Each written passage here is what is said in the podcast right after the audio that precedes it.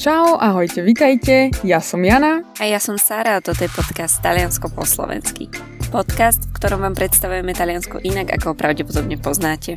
Obyčajne vám sprostredkujeme naše zážitky, skúsenosti či zaujímavosti, no ale takisto sa dozviete množstvo informácií, ktoré sa vám v Taliansku určite zídu.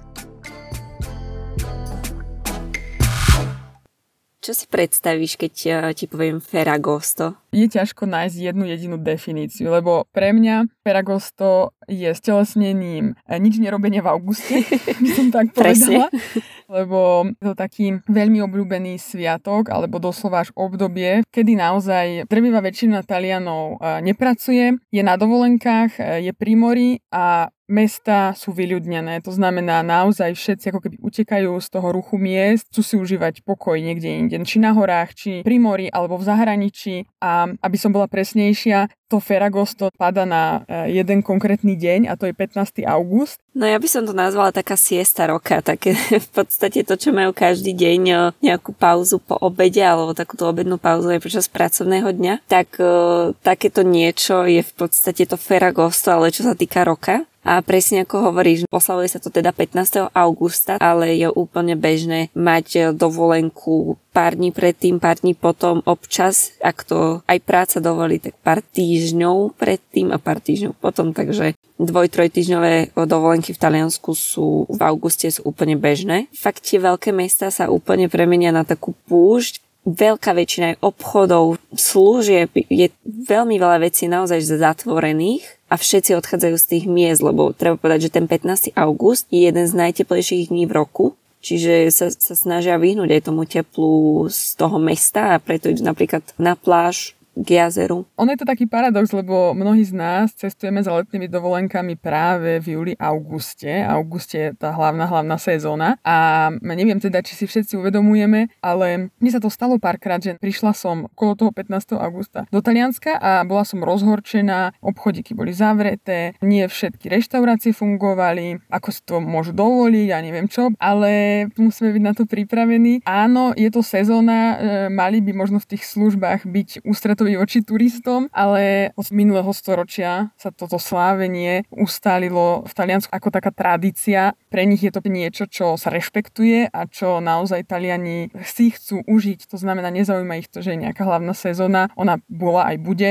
Proste oni chcú si oddychnúť, nabrať sily a rolety obchodov sú zavreté. Po prípade je tam napísané chiuso per ferie, zavreté pre dovolenku a môžeme sa postaviť na hlavu, ale jednoducho mm, uh, musíme to rešpektovať. A práve preto aj tá polka augusta nie je úplne najlepšie obdobie, kedy do Talianska ísť, lebo jednak, áno, super, napríklad mesta sú úplne prázdne, máte ich ako turisti v podstate úplne pre seba, ale hlavne napríklad pri mori sú ceny veľmi premrštené, práve preto, že veľa Talianov sa z miest presúva k moru, takže neodporúčam to ako obdobie na dovolenku.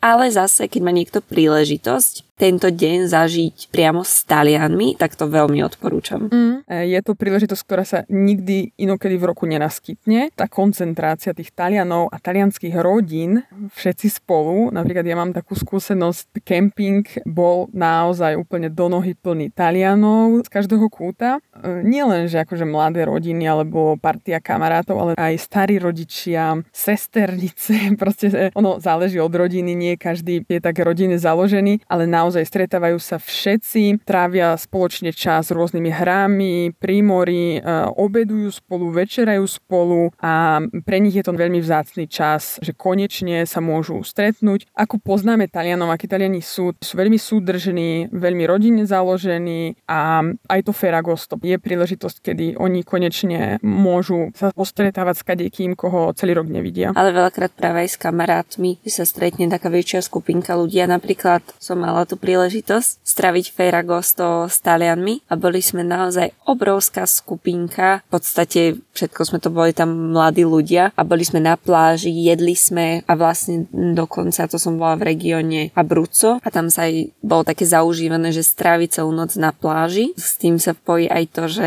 je veľmi bežné vidieť ohňostroje pred polnocou alebo o polnoci práve na, na Ferragosto.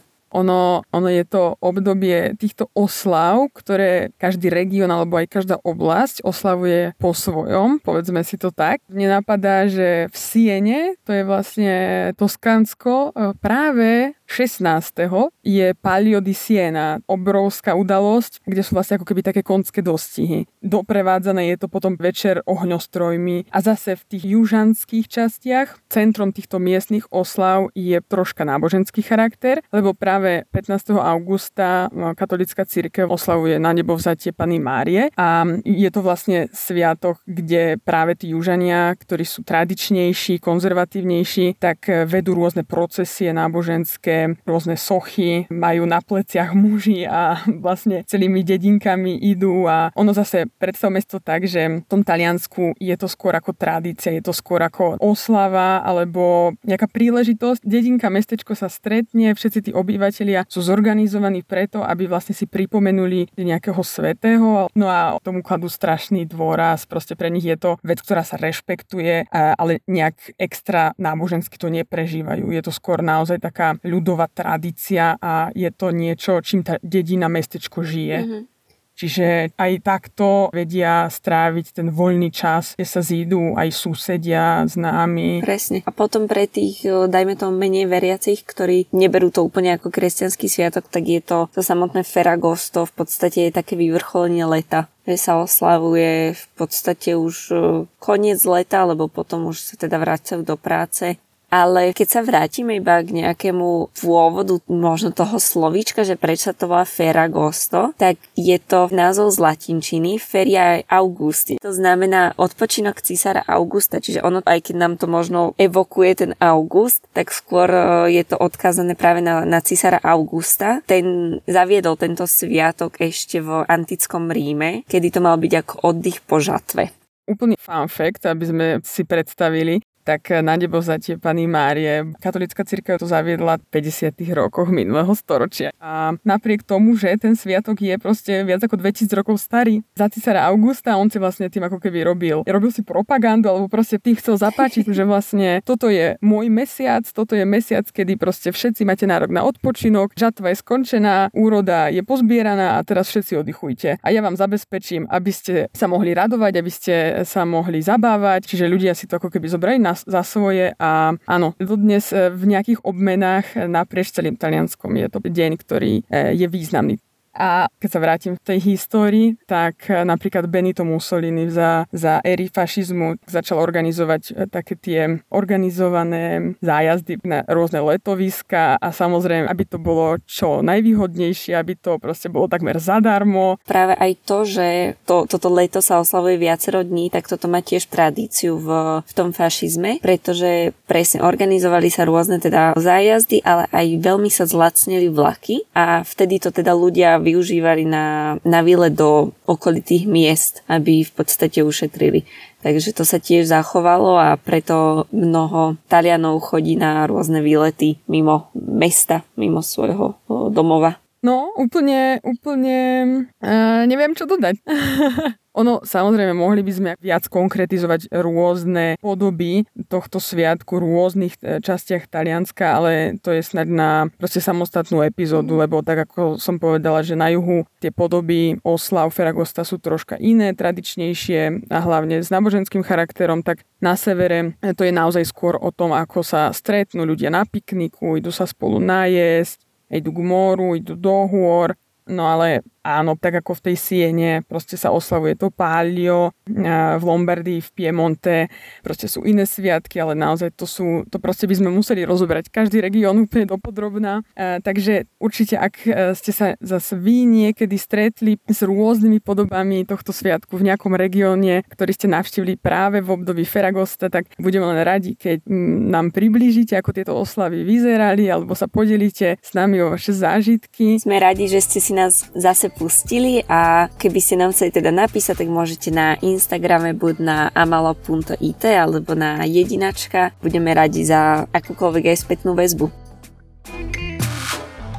Čau. Čau, čau.